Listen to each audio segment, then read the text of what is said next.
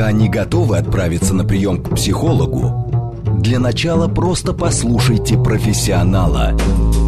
Примерьте расхожие обстоятельства на свои, личные. Программа предназначена для лиц старше 16 лет. Личные обстоятельства. Добрый вечер, дорогие друзья. С вами Вероника Романова. Это программа «Личные обстоятельства», где все самое важное мы обсуждаем вместе. И вот погода за окном настраивает нас сегодня на активный образ жизни, на занятия спортом. Но не у всех получается организовать себя, при этом... От своих детей мы будем требовать соблюдения всех регламентов и требовать выносливости.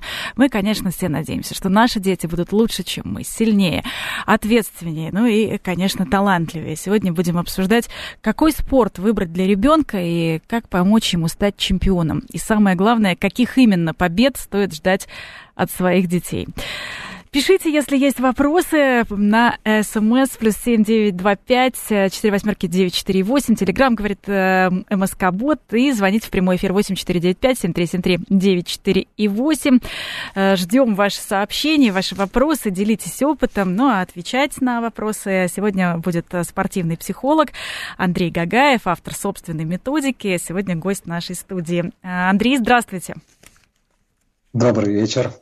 Андрей, добрый вечер, вы уже 15 лет работаете и с детьми, и со взрослыми спортсменами в 26 видах спорта. И давайте начнем нашу беседу, наверное, с самого главного. Вот дети и спорт – это очень спорный вопрос, у которого есть и противники, и сторонники. Плюсы здесь, конечно, очевидны. Да? Мы все восхищаемся громкими победами юных профессиональных спортсменов. Спорт укрепляет и силу духа, и волю, и здоровье, если тренер грамотный, если нет каких-то противопоказаний. Но что нужно знать и родителям, и тренеру, чтобы ни профессиональные, ни любительские секции не сломали психику ребенка? Такой вопрос, такой, знаете, прям очень болезненный, потому что на самом деле как раз многие тренеры этим и занимаются, что ломают психику детей, и, к сожалению, приходится с этим сталкиваться и помогать в этих ситуациях. Но на самом деле, на мой взгляд, самое первое, от чего нужно оттолкнуться, это от того, что ребенок должен получать удовольствие от процесса. И, вы знаете, сталкиваюсь с такими моментами, что начиная там, с 5-6 лет, а в художественной гимнастике это бывает и с 3-4 лет, начинаются такие нагрузки, как будто мы на чемпионат Европы готовимся усиленно. И через 2-3 года таких тренировок ребенок говорит: может, больше не надо, я что-то больше не очень хочу. Вот. То есть вся мотивация улетает на корню просто. Мне кажется, что у нас есть немножко так приоритет действительно побед, приоритет, скажем так, профессионального спорта над комфортом, в том числе над психологическим комфортом ребенка. В частности, к сравнению, в западных странах, в Европе совершенно другой подход. Да, а как там достигают результатов, при том, что дети чувствуют себя комфортно? За счет чего? Там практически нет давления, и там доминирует заинтересовать над заставить. Вот если ребенку удается заинтересовать своим видом спорта, он через некоторое время освоит его гораздо лучше. Во-первых, будет показывать совершенно другие результаты. Во-вторых, и он будет делать это в комфортном состоянии. Потому что все, с чем я сталкиваюсь каждый день, с чем я работаю, это то, что детки не могут себя собрать в соревновательном процессе. У них даже вроде бы в тренировках все хорошо получается, да, вот на соревнованиях все усложняется. И там доминирует «ты должен» над «я хочу». И поэтому вот с этим тоже приходится как-то считаться и даже, может быть, чуть-чуть бороться на самом деле, доказывая тренерам возможное существование иной стратегии воспитания. Но здесь все-таки тоже есть большая разница между санаторием и курортом и спортом. Мы сегодня попытаемся как раз ее нащупать, где это граница, где это мера допустимого. Но вообще, как часто родители приводят ребенка на спорт не для ребенка, а для себя? К сожалению, достаточно часто. И вообще, знаете, у нас очень распространенные, получаются две категории, по которым мы отдаем детей в спорт. Категория номер 1 – я сам этого не достиг ранее. Категория номер 2 называется территориальный признак. Это просто близко к дому. И даже там не обращают внимания, какой тренер, какая секция, чем будем заниматься. Главное, что это в 5 минутах, не надо никуда ехать. И главное, что после школы или после садика ребенка тоже можно туда сдать, родителю спокойно сидеть в телефоне, да, и, собственно, заниматься своими делами. Да, к сожалению, факт. Да, и поэтому мы даже не задумываемся о предпочтениях ребенка. Мы решили, что ты у меня будешь фигуристкой. Я сказала. И все тут на этом. А хочет ребенок фигурное катание? Не хочет. Его особо никто не спрашивает. Ну, наверное, в некоторых видах спорта это немножечко оправдано, потому что они сейчас очень ранние. И начинаются в 3-4 годика. Там ребенок сознательно не может сделать выбор. И родители за него делают такой выбор. Но многие виды спорта начинаются с 6-7 лет. И до 6-7 лет просто детей не берут. Например, фехтование. А вот здесь, конечно, было бы здорово, чтобы ребенок сделал осознанный выбор, насколько это возможно. А как, Андрей, как сделать выбор? Это походить на разные тренировки, посмотреть на разную методику того или другого тренера? Или, может быть, вы посоветуете какой-то совершенно другой способ? Вы знаете, да, это познакомить ребенка с видом спорта, но я бы советовал начать не с тренировок, а с соревнований. Походить на разные соревнования. Благо, у нас их сейчас проводится огромное количество по совершенно разным видам спорта. И было бы здорово, чтобы ребенок посмотрел на вершину айсберга. Чтобы он посмотрел, когда вот этот вот торжественный момент, открытие, построение спортсменов. Это очень красиво. Посмотрел бы на эмоции, которые происходят в процессе соревнования. Посмотрел бы, как награждают победителей. И то есть там, где у него отзовется, да, там мы понимаем, что это тот самый вид спорта. Мы всегда сможем заметить, как у него глаза загорелись. Если мы наблюдательны, если мы знаем своего ребенка и его реакции, мы увидим, что он потом будет там 2 недели вспоминать эти соревнования. А какие-то не зайдут. А вот если малыши, если 3-4 годика, там как понять, что спорт подходит? Знаете, но, пожалуй, что в большей степени никак. Есть только определенные антропометрические данные. И мы знаем, что там худенькие, маленькие девочки, они в большей степени могут подойти к художественной гимнастике, фигурные катания могут подойти, но мы с вами не сможем в 3-4 года определить точно, а вот этого ребенка надо сюда отдать или сюда. Я бы советовал в 3-4 года начать заниматься просто общей физической подготовкой, чтобы ребенку потом было легче пойти в любой вид спорта. Вы знаете, очень часто дети не хотят идти на тренировку, да, здесь есть такой ситуационный фактор, например, они еще не отошли от мультика, от книжки, просто по каким-то причинам, да, например, хотят гулять. Вот как здесь понять, подходит ли секция, подходит ли этот вид спорта, или какие-то другие причины заставляют ребенка отказываться идти к тому или иному тренеру? Опять же, буду апеллировать, Вероника, к тому, что надо быть наблюдательным. Надо быть наблюдательным родителем, проявлять участие. И когда мы начали ходить на какую-то конкретную тренировку, в конкретную секцию, ну, вообще очень здорово с ребенком это обсуждать. И когда он выходит с тренировки, посмотрите, каким он выходит. Он довольный, он радостный, он говорит о том, что у него получается, что его похвалили. Или он сразу выходит такой грустный, насупленный, из серии «Я больше сюда никогда не приду». Вот, если он выходит радостный и довольный, на самом деле это означает, что тренировочный процесс проходит достаточно лояльно, тренер адекватен, нагрузка адекватна. И, в принципе, на тренировке происходит все хорошо. И то есть, если после тренировки ребенок выходит довольный, то тогда мы его заставляем идти на тренировку, да? Воспитываем в нем, опять же, характер, воспитываем в нем ответственность. Правильно я понимаю?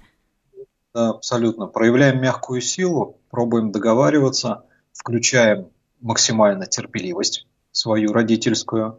И мы должны быть готовы каждый раз спокойно объяснять ему, что солнышко мое, у нас сейчас тренировка, мы с тобой договорились сюда ходить, поэтому снег, дождь, мультфильмы, какие-то еще вопросы про это все не важно. Мы идем на тренировку. Мы тем самым сделаем ребенку большое одолжение. Мы его научим системности, системному подходу. Но очень часто мы же его жалеем, вот не хочет. Ну, может быть, не пойдем сегодня, еще холодно, так и дождь, да? Абсолютно. А еще ребенок, когда чувствует, что он может тем самым манипулировать, он скажет: ой, а у меня ножка болит, а у меня сегодня живот болит, а я вообще сегодня так устал. А на самом-то деле хочется просто посидеть в мультиках или там, в планшете и в телефоне, что не очень хорошо. Ну, то есть, если после тренировки какой-то негатив, вот тогда уже мы начинаем задумываться о том, что конкретно в этой секции что-то нас не устраивает. Может быть, плохие отношения с самим коллективом, с другими ребятами, а может быть, с самим тренером. Да, и я здесь посоветовал бы не откладывать прям в долгий ящик и не игнорировать этот фактор, а открыто подойти к тренеру и поговорить. Его видение. Сейчас очень распространенный такой момент, что родители не пускают в тренировочный процесс. В принципе, и правильно делают, потому что слишком много вмешательства происходит, это мешает, отвлекает детей. Но минус какой? Родитель не видит, что действительно происходит на тренировке. Поэтому подойти открыто к тренеру, сказать: вот знаете, у меня ребенок что-то вот после тренировок выходит, а что происходит вообще, как вы видите, что с ребенком? Может быть, где-то передавливаете, может быть, наоборот, не обращаете внимания. А может быть, нагрузка просто очень большая. Да, или что-то не получается, и он от этого расстраивается. В процессе тренировки у тренера складывается, как правило, воззрение на каждого ученика в отдельности, и мы, как родители, имеем право его узнать и посоветоваться с тренером. Мы же занимаемся физическим воспитанием. Вот пишут наши слушатели, не могут проходить тренировки без негатива, как и жизнь. Вот действительно, Андрей, где вот этот баланс, когда и тренеру, может быть, нужно быть немножко понастойчивее, опять же, родителям? Знаете, когда мы переключаемся в профессиональный спорт, а это уже все-таки ближе там, к 9-10 годам, здесь... Надо четко понимать, что мы можем уже от ребенка начать требовать потихонечку. Требовать не только получать удовольствие, но и показывать результат определенный. Подводить его плавно к этому. Но вот до этого возраста я рекомендую обратить внимание только на чувство удовольствия. Чтобы ребенку нравилась нагрузка. Чтобы ему нравились те действия, которые он делает на тренировках. Андрей, чтобы ему нравилось. А многие родители, да, выбирают еще такой вид спорта, который связан со страхами. То есть, к примеру, боится ребенок, например, воды или высоты. Они думают, ну тогда точно идем на плавание, чтобы победить. Как вы к этому относитесь? Рекомендуете ли вы так поступать? Вы знаете, есть одно интересное психологическое направление, я не буду сейчас его называть, но оно гласит так, что вы должны многократно пережить чувство страха для того, чтобы это чувство страха нивелировалось. На мой взгляд, вот я работаю в нейропрограммировании, как бы, не стоит бояться этого слова страшного, на самом деле очень интересное направление. Вот на мой взгляд, это немножечко неправильный подход, потому что тут будет зависеть от стойкости психики того или иного человека, просто от физиологической особенности психики. И мы рискуем, помещая ребенка специально, сталкивая его с фактором страха, еще больше его заикарить, усугубить, и он потом начнет проявляться в каких-то других областях жизни. Поэтому лучше сходить к специалисту и разобраться сначала со страхами, а потом уже... А лучше выяснить о ребенку, какой вид спорта нравится, и отдать по этому признаку. А вот как раз, если мы говорим про групповой или индивидуальный, здесь на каком этапе можно уже начать определяться и становится понятно, что, например, этому ребенку только индивидуальные выступления, а этому вот нужна команда.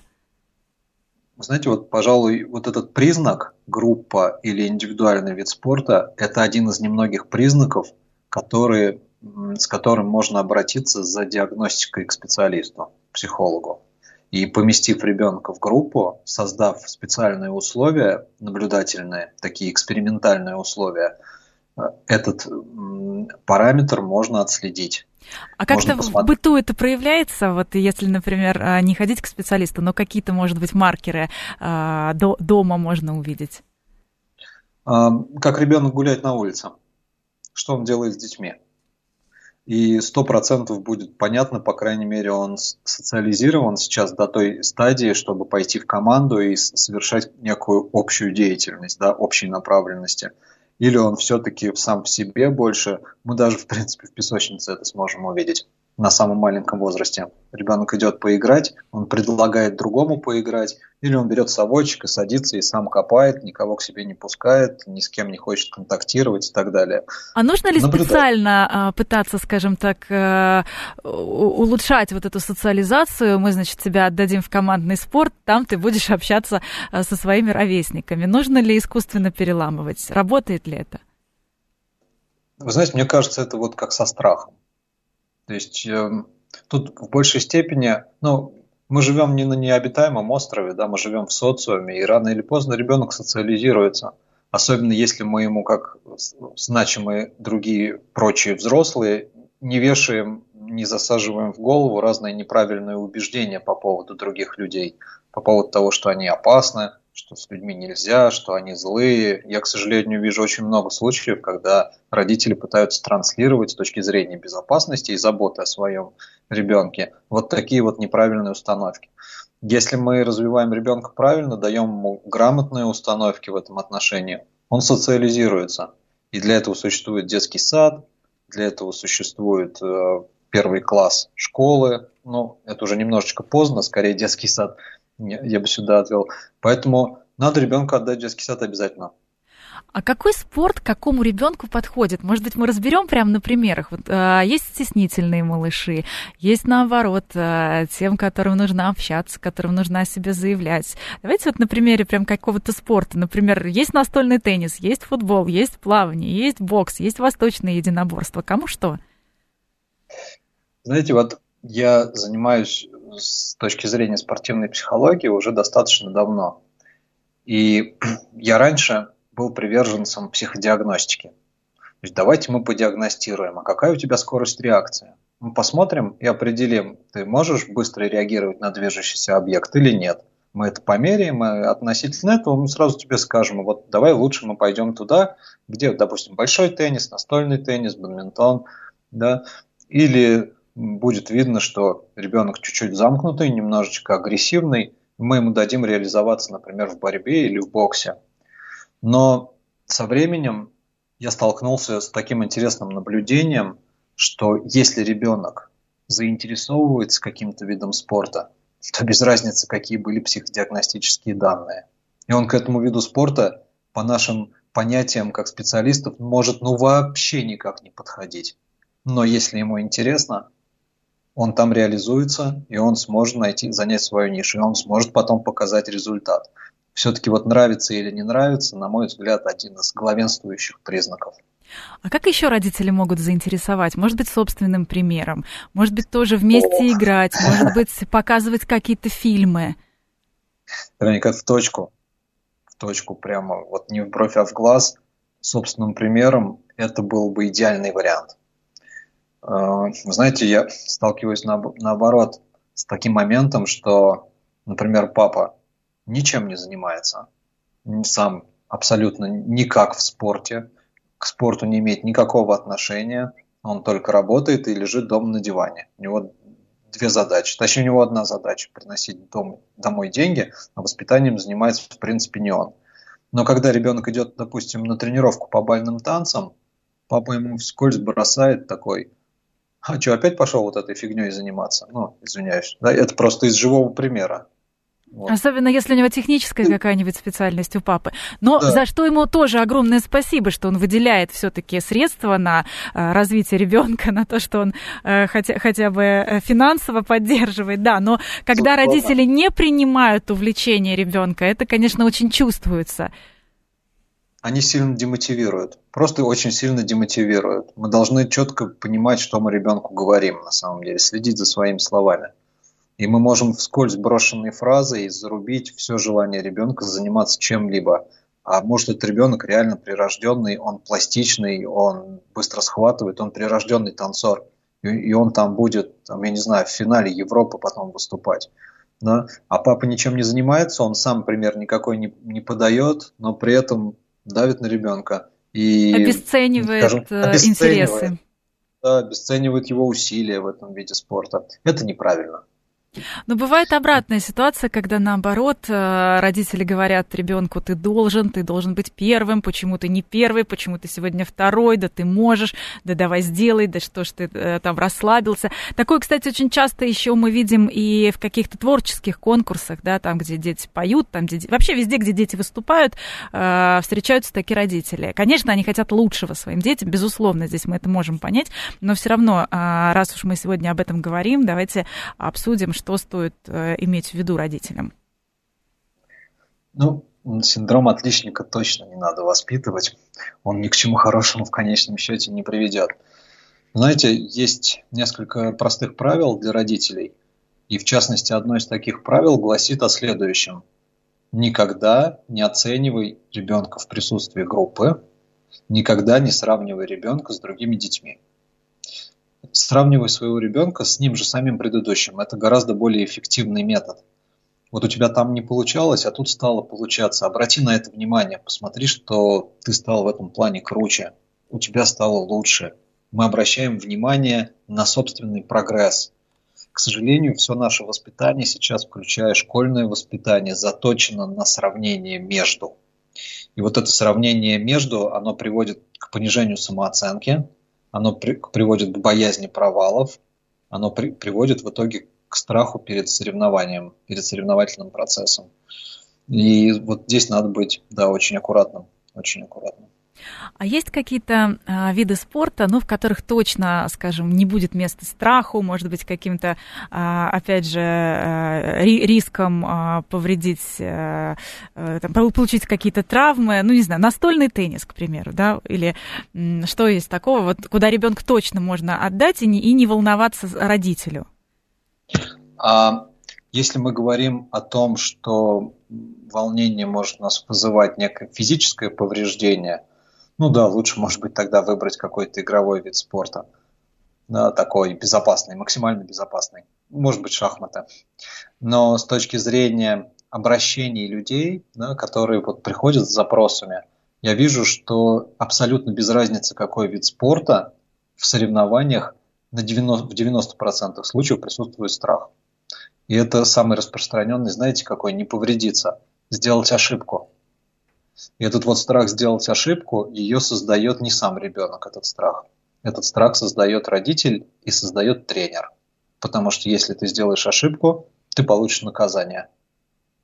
Абсолютно неверный подход, неправильная стратегия. Я общаюсь, работаю сейчас с ребятами, которые играют в хоккей в Канаде. Там русскоязычные ребята, но играют в легионерской команде. И они говорят, я с ними разговариваю по поводу того, как тренер относится. Они говорят, вы знаете, мы 8-0 проигрываем, мы выходим, нам ни одного плохого слова никто не скажет. Просто скажет good job, молодцы, ребят, давайте. Ну, есть над чем работать, тренер сам сделает выводы. У нас, я присутствую на хоккейных турнирах, если команда проигрывает или делает ошибку, уже на выходе со стадиона прилетает от папы, значит, сначала по каске, потом тренер наорет, а потом мы спрашиваем, а чего ребенок боится выходить на лед? А чего это он боится играть? Он боится не выходить на лед, он боится вашей реакции, которая будет после. Это большая проблема. А что нужно сказать в случае, если действительно какая-то серьезная ошибка или, ну, может быть, случайность? Знаете, самое правильное – это ее безэмоционально разобрать. Скорее всего, мы увидим, что ребенок понимает, что он сделал ошибку. Надо понять, почему. Не хватило концентрации внимания, он не понимает технику, он ошибся в тактике. И с ним это разобрать, и эта ошибка, она исчезнет со временем. Сконцентрировать внимание ребенка на правильных действиях. Но эмоционально наказывать за ошибку, особенно криком или тем более, знаете, физическим, скажем так, воздействием, вот это нельзя делать. Сегодня говорим о том, как выбрать спорт для ребенка, какой спорт подходит и, самое главное, каких побед ждать от своих детей. Продолжим совсем скоро после новостей. Пока не готовы отправиться на прием к психологу, для начала просто послушайте профессионала. Примерьте расхожие обстоятельства на свои, личные. Еще раз добрый вечер, дорогие друзья. С вами Вероника Романова. Это программа «Личные обстоятельства». Сегодня мы обсуждаем, какой спорт выбрать для ребенка. Пишите нам ваши вопросы. СМС +7 925 489 48. Телеграм говорит МСК-бот. И звоните в прямой эфир 8495 7373948. На ваши вопросы сегодня отвечает спортивный психолог Андрей Гагаев. Андрей, еще раз добрый вечер. Вот мы немножко начали говорить о разных видах спорта. Вы сказали, что самое главное – это ребенка заинтересовать, и тогда вне зависимости от предрасположенности все получится, все, что называется, пойдет. Но давайте поговорим про какие-то такие, знаете, неочевидные, может быть, виды спорта, о которых родители даже не всегда задумываются и не всегда даже знают, что этот вид спорта можно выбрать для ребенка и чем он хорош. Да, вы знаете, например, мы можем поговорить о таком виде спорта, как скалолазание. И с недавнего времени надо отметить, что скалолазание, оно включено в олимпийскую дисциплину. Он стал олимпийским видом спорта, и это прям прорыв для большинства любителей этого вида спорта. Я сам занимался этим достаточно долгое время. Вот. Но у нас, к сожалению, на тот момент не было ни федерации в городе, не было возможности реализоваться в плане именно спортивной дисциплины. Сейчас все есть, и какие великолепные скалодромы в Москве. Просто шикарные. Да? И на самом деле этот вид спорта интересен тем, что там ребенок учится координировать свои движения, работая с собственным весом. И вы не представляете, какая выносливость натаскивается именно в скалолазании, на скалодромах. Ну, плюс это так, скалолазание – это сама по себе метафора достижения, да? Метафора того, что ты идешь вверх и улучшаешь свои результаты. Да, и я вижу цель. Я всегда вижу цель. У меня всегда есть топовая зацепка, которая на самом верху, до которой мне надо дотронуться, или флажок, до которой мне надо долезть любыми способами, которые мне под силу. И вы знаете, ну, наверное, это немножко романтика, скалолазание. Потому что скалодром – это одно, а вот выехать на реальный рельеф – это совершенно другое. Когда ты на самом деле один на один со скалой, ух, дух захватывает. Особенно у родителей, наверное, дух-то как захватывает, да. Здесь мы еще делаем сегодня поправку, что если нет противопоказаний, конечно, мы сегодня обсуждаем виды спорта. Может быть, еще что-то. Конечно, хочется, большинству родителей еще и хочется, чтобы это было недорого, чтобы не нужно было покупать хоккейный баул. Хоккей, как известно, один из самых дорогих видов спорта, и для юных игроков тем более. Они еще растут, им нужно эту форму менять. Абсолютно. Но, знаете, это, наверное, к большому сожалению, но недорогих видов спорта сейчас нет. Просто нет. Если мы хотим, чтобы ребенок развивался в спорте, надо морально быть готовым прям раскошелиться на этот вид спорта. Чем бы мы ни занялись, бальные танцы катастрофически дорого. Фигурное катание очень дорогой вид спорта. Бильярд, например. Бильярд... Может быть, чуть менее, но хороший кий стоит тоже весьма и весьма прилично. Но бильярд, да, интересно. Снукер – очень интересный вид спорта. И, кстати, снукер, он позволяет в конечном счете весьма неплохо заработать. Я вам скажу, что если мы добиваемся хороших результатов, попадаем в Европейскую лигу, то это, ну, там 500 тысяч евро, например, призовой фонд, да, на China Open. Так, почему нет? Но потребует упертости, какие качества, терпения. Да, вот какие качества снукер тренирует и какие качества нужны? Знаете, я наблюдаю за снукеристами. Ну, я сам немножечко играю, мне просто это интересно, как вид спорта. Но я наблюдаю за мировыми лидерами. Они знаете, как тренируются? Они для начала бегают. И причем достаточно, ну, казалось бы, что бег совсем никак не взаимосвязан, да, с состоянием у стола, но физическая нагрузка – это очень большая. Когда у тебя там 9 или когда у тебя, например, 17 партий тебе надо сыграть подряд, весьма непросто выстоять у стола. То есть это нужна физическая форма. Но ребенку, ну, конечно, нужно и внимание, конечно, в такой ситуации, да? То есть не каждому ребенку, наверное, подойдет снукер. Глазомер. Глазомер – очень важная история, координация движений. очень важная штука, и по этому поводу можно вообще немножечко даже отдельно поговорить о том, как мы развиваем наши навыки или не развиваем. Да, мы вот сейчас доберемся, у нас как раз есть вопросы от слушателей. Владимир пишет, что у сына ДЦП в легкой форме 4 года. Какой спорт выбрать? Сейчас плавают с тренером, и есть ли шансы на профессионального спортсмена, на паралимпийский спорт? Вы знаете, такие шансы есть всегда. И у меня есть опыт взаимодействия с ребятами, с паралимпийцами, именно с пловцами. Да, это втройне сложно. Втройне сложно родителям прям терпение, тренеру терпение и понимание. Надо очень в плотной взаимосвязи с тренером быть. Прям каждую тренировку фактически. В плавании может реализоваться. И у нас есть очень интересная программа, по крайней мере в Нижнем Новгороде, которые работают, вот я не уверен насчет ДЦП, но мне кажется, ДЦП тоже, и с аутистами, скалолазание. Очень интересная авторская методика у нас в скалолазном центре ЛАД. Я думаю, что если с ребятами связаться, они поделятся опытом. Да, спасибо вам, да, за совет.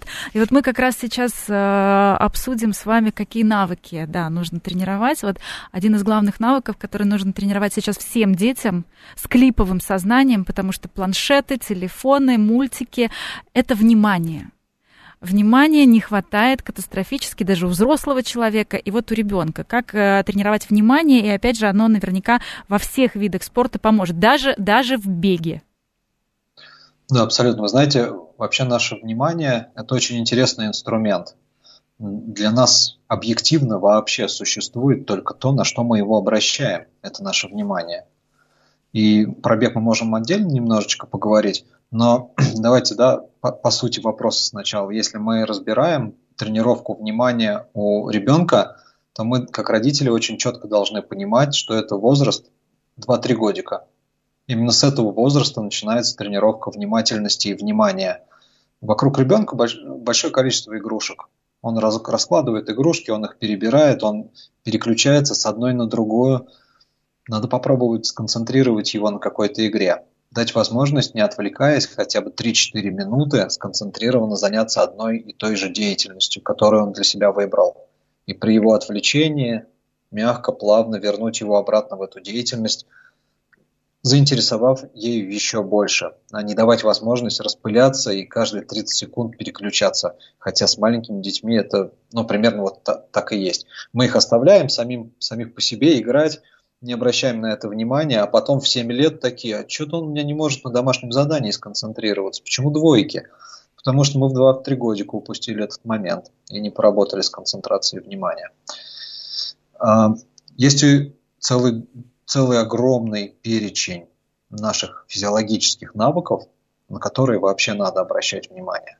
Это в том числе и скорость реакции, и слежение за несколькими объектами, и распределение внимания, и слежение за движущимся объектом, концентрация внимания, опять же, распределение внимания, координация движений. И современные подходы, знаете, как трактуют, что надо навыки тренировать отдельно от вида спорта. То есть тоже внимание, да? Вот мы отдельно тренируем. Да. Например, как? Внимание, внимание или скорость реакции. Давайте на примере внимания возьмем. У нас есть такой процесс, как медитативная практика. Ребенку очень сложно рассказать про медитацию, если мы здесь про философию не будем говорить, да, а именно про физиологические задачи. Да, техническая задача. Можно совсем простым способом.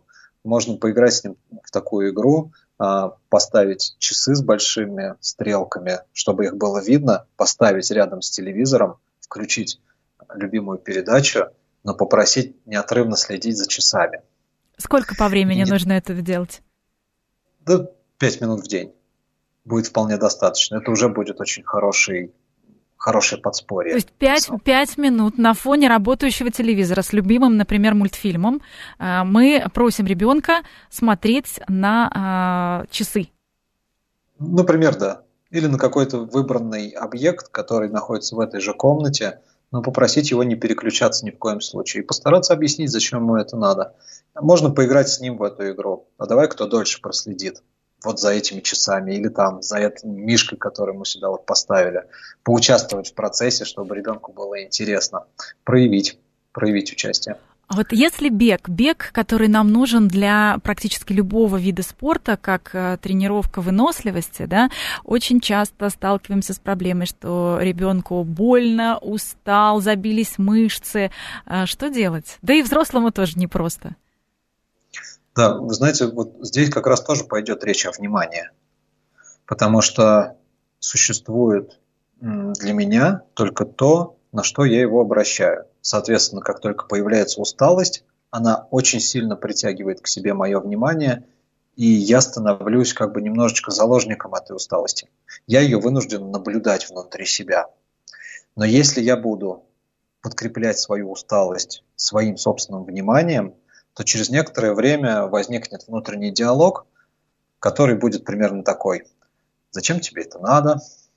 А долго ли мы еще будем бежать? Может, уже хватит?» Ну и так далее. Да? Он не будет способствовать тому, чтобы мы дошли до цели. Поэтому задача в этот момент постараться переключить внимание. И очень часто мы это делаем с помощью специфических психотехник, которые позволяют прямо выгнать внимание. Ну, очень простой пример. Представьте, что ваша усталость в ногах в виде какого-то цвета, и попробуйте ее оттуда убрать. Вот мысленно. Включите воображение, оно работает 100% у всех, у взрослых, у маленьких. Выгоните цвет этой усталости из ног и заполните каким-нибудь другим цветом, более приятным. Проассоциируйте его, например, с легкостью, с какой-нибудь, с энергией, с выносливостью, может быть, с силой, с внутренней. И вы тем самым направите свое внимание не на проблему, а на ресурс. И становится гораздо легче бежать. Это один из интересных способов работы. Тут тоже внимательность, тоже потерпеть, конечно, придется, да? Но все циклические виды спорта к этому приводят, к сожалению. Тут потрясающая история. Нам как раз пишут тоже зрители: не боюсь бойца, который учит 10 тысяч ударов, боюсь бойца, который учит один удар 10 тысяч раз. Это про... Высказывание принадлежит Брюсу Ли. Да, совершенно точно, да. У меня такой вопрос. Очень многие родители боятся, что какой-то спорт, например, для девочек повлияет на характер и, скажем так, убьет женственность, да, воспитает силу духа, сделает девочку сильнее, но тем не менее. Вот у вас есть какие-то по этому поводу, может быть, предостережения? Вы знаете, у меня предостережение по поводу профессионального вида спорта. Давайте так откровенно, да, несмотря на то, что я занимаюсь со спортсменами, я работаю в области спортивной психологии, у меня ни один ребенок не занимается профессиональным видом спорта. Только для себя, потому что мы в любом случае должны очень четко понимать, как только это профессиональный вид спорта с большими достижениями и крупными соревнованиями, без травм и без ущерба для здоровья здесь не обойдется. Но здесь я должна сказать, что если посмотреть ваши соцсети, там очень много фотографий все-таки ваших детей, с которыми вы занимаетесь, и которые получают все равно и награды, и призовые места. Согласен, да. Но они временами так сильно гробят свое здоровье, что приходится очень долго восстанавливаться. Мы видим, конечно же, верхушку айсберга. Мы видим собранность в конечном счете, да, технику, тактику, психологию, когда мы настраиваем спортсмена со всех позиций. Он раз выстреливает и выигрывает. Это очень здорово. Но на тренировках это кровь и пот, это огромные усилия, это огромный объем работы. И очень часто, например, в ущерб учебе, скажу вам так. Ну, это то, что родители, да, должны иметь в виду, да, то, что родители должны понимать. Еще вот какой вопрос по поводу тренировок. Бывает, что на тренировках все хорошо, а вот на соревнованиях просто катастрофа. И таких, на самом деле, сообщений тоже очень много. Вот что делать, когда... И с чем это связано? А бывает еще, что перед тренировками животик болит, ножка болит, устал, не могу, не хочу, да? И ведь не всегда, да, действительно есть у этого какие-то причины, кроме психологических. 98%, что это психологическая причина. Потому что если ребенок, я уверен, что если спортсмен вообще хотя бы один раз в жизни может показать достойный результат, Это означает, что он может показать этот результат когда угодно, где угодно и сколько угодно раз. Просто какие-то настройки не совпадают. И, вы знаете, если мы говорим о причинах, когда вот в тренировочном процессе он царь и бог, а на соревнованиях он постоянно проигрывает, то у меня есть прям целый список этих причин. Туда будет включено и неправильная постановка цели, туда будет включено и родительское программирование, и вторичные выгоды, которые есть у ребенка. Ну, простой пример. У меня одна девочка упорно не выигрывала, потому что считала, что если она начнет стабильно побеждать, то испортятся отношения между ней и ее ребятами в клубе. И она свои отношения ставила выше своих побед. Вот пришлось этот вопрос решать. Это может быть и конфликт внутренних частей наших, так называемых. Но это уже сейчас специфический психологический язык я немножечко тут использую для описания. Это может быть низкая самооценка, это может быть отсутствие готовности справляться со сложностями, это наша внутренняя психическая тоже особенность.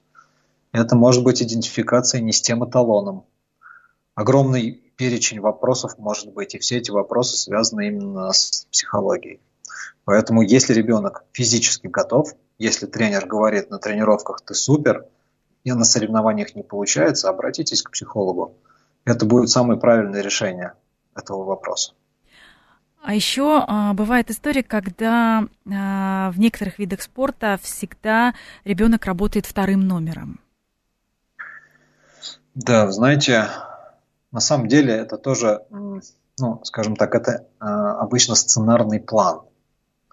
То есть мы, когда воспитываем ребенка, мы, исходя из некоторых собственных культурных воззрений, исходя из тех, скажем так, сказок, прибауток, всяких прочих культурных наших ценностей, мы передаем ребенку некие сценарные планы.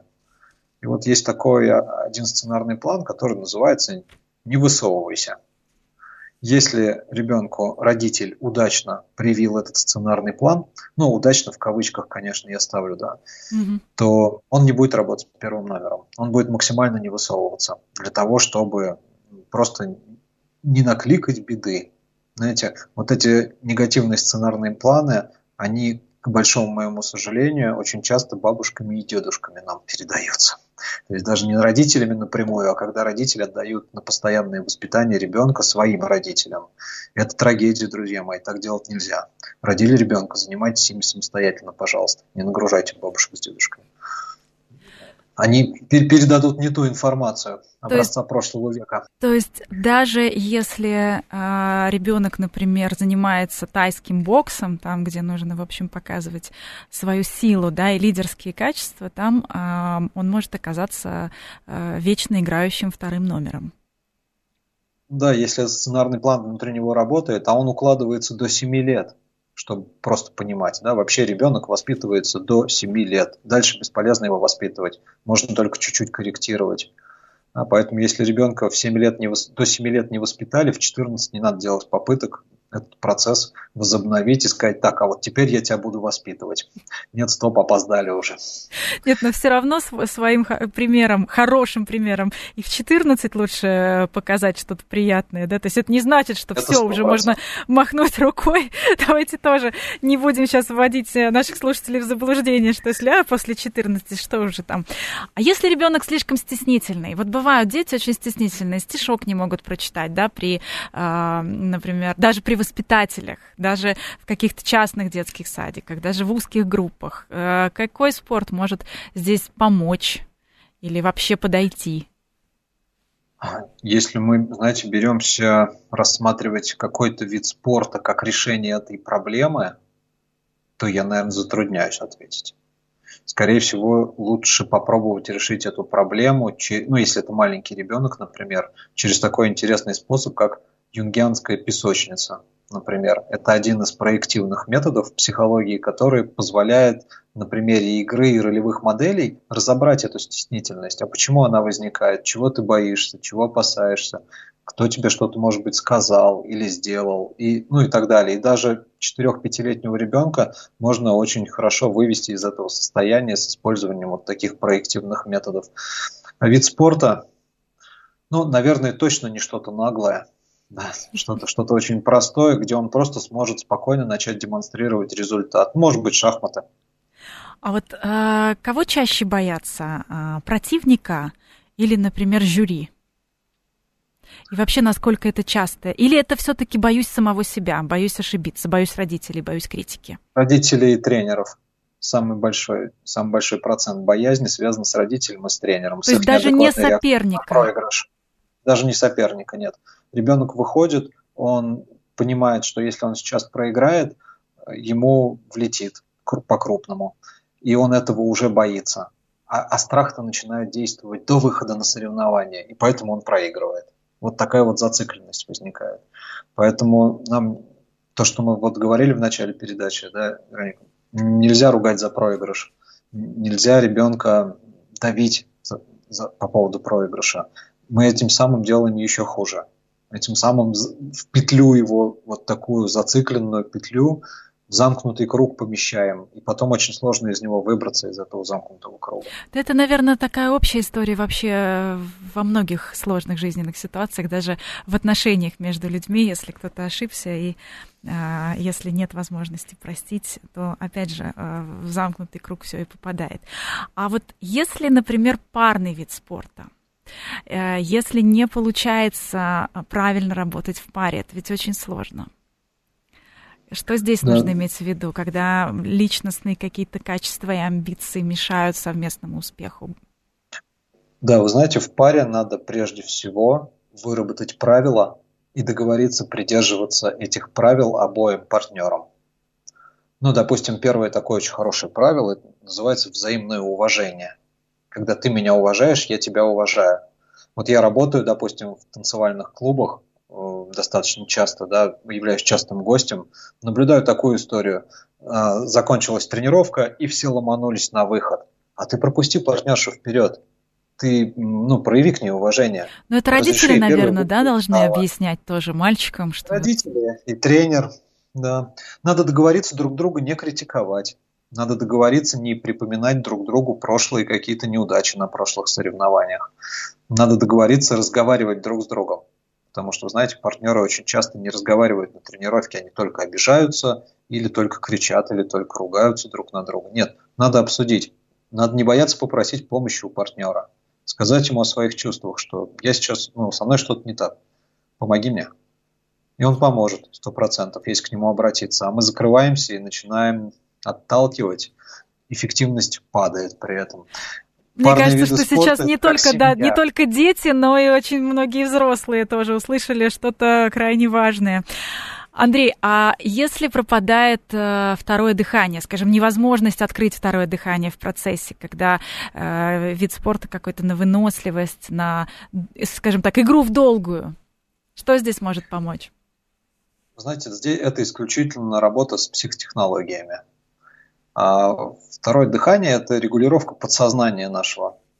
И когда речь идет о том, что я выработался, и у меня никак не получается переключиться, выйти на новый уровень, для этого требуется некий внешний ресурс. Самый простой пример, который я сегодня приводил, это работа с цветом. Это самая-самая базовая, самая простая в нейропрограммировании техника. Есть гораздо более сложная, которым вас психолог может обучить. Но надо постараться просто понять эту структуру. Да? Мне надо переключить внимание, уйти с внутреннего барьера и прийти к некому внешнему ресурсу, который поможет мне. Может быть, это чувство силы, может быть, это чувство легкости. А может быть, надо сбавить немножко, чуть-чуть темп, а потом его добавить. За счет этого переключиться. Постоянно быть наблюдателем и постоянно экспериментировать с самим собой. И не бояться экспериментировать. Тогда придете к ответу 100%. Тема неисчерпаемая, очень много полезных советов вы нам сегодня дали, но мне бы хотелось, знаете, в завершении нашей программы, буквально минутка у нас остается, чтобы вы прокомментировали вашу формулу, вы очень красиво сформулировали о том, что результат – это желание, знание и действие, как они между собой связаны. Знаете, причем между ними стоит знак умножения. Это желание, умноженное на знание, умноженное на действие. Абсолютно. Если хотя бы один множитель равен нулю, то, согласно законам математики, результат не будет достигнут. Результат будет нулевой. И огромное количество таких примеров, когда я очень-очень хочу, но ничего не делаю. Или делаю, но я вообще не хочу это делать. да, тут тоже результата не будет. Или у меня очень много желаний, очень много энергии, но я вообще абсолютно не знаю, в каком направлении я двигаюсь, насколько это правильно. Желательно, чтобы здесь все было в золотой середине. Спасибо огромное. Сегодня очень много было полезных советов. И не все родители, конечно, правильно поступают, когда пытаются, когда ждут от своих детей каких-то невероятных результатов. Но все равно мы должны сегодня, мне кажется, поблагодарить родителей за то, что они тратят свое время и деньги и действительно пытаются помочь своим детям стать лучше, стать сильнее, стать выносливее и талантливее. Талантливее, чем мы сами. Спасибо. Спортивный психолог Андрей Гагаев сегодня был с нами на прямой связи. Это программа «Личные обстоятельства». До встречи через неделю.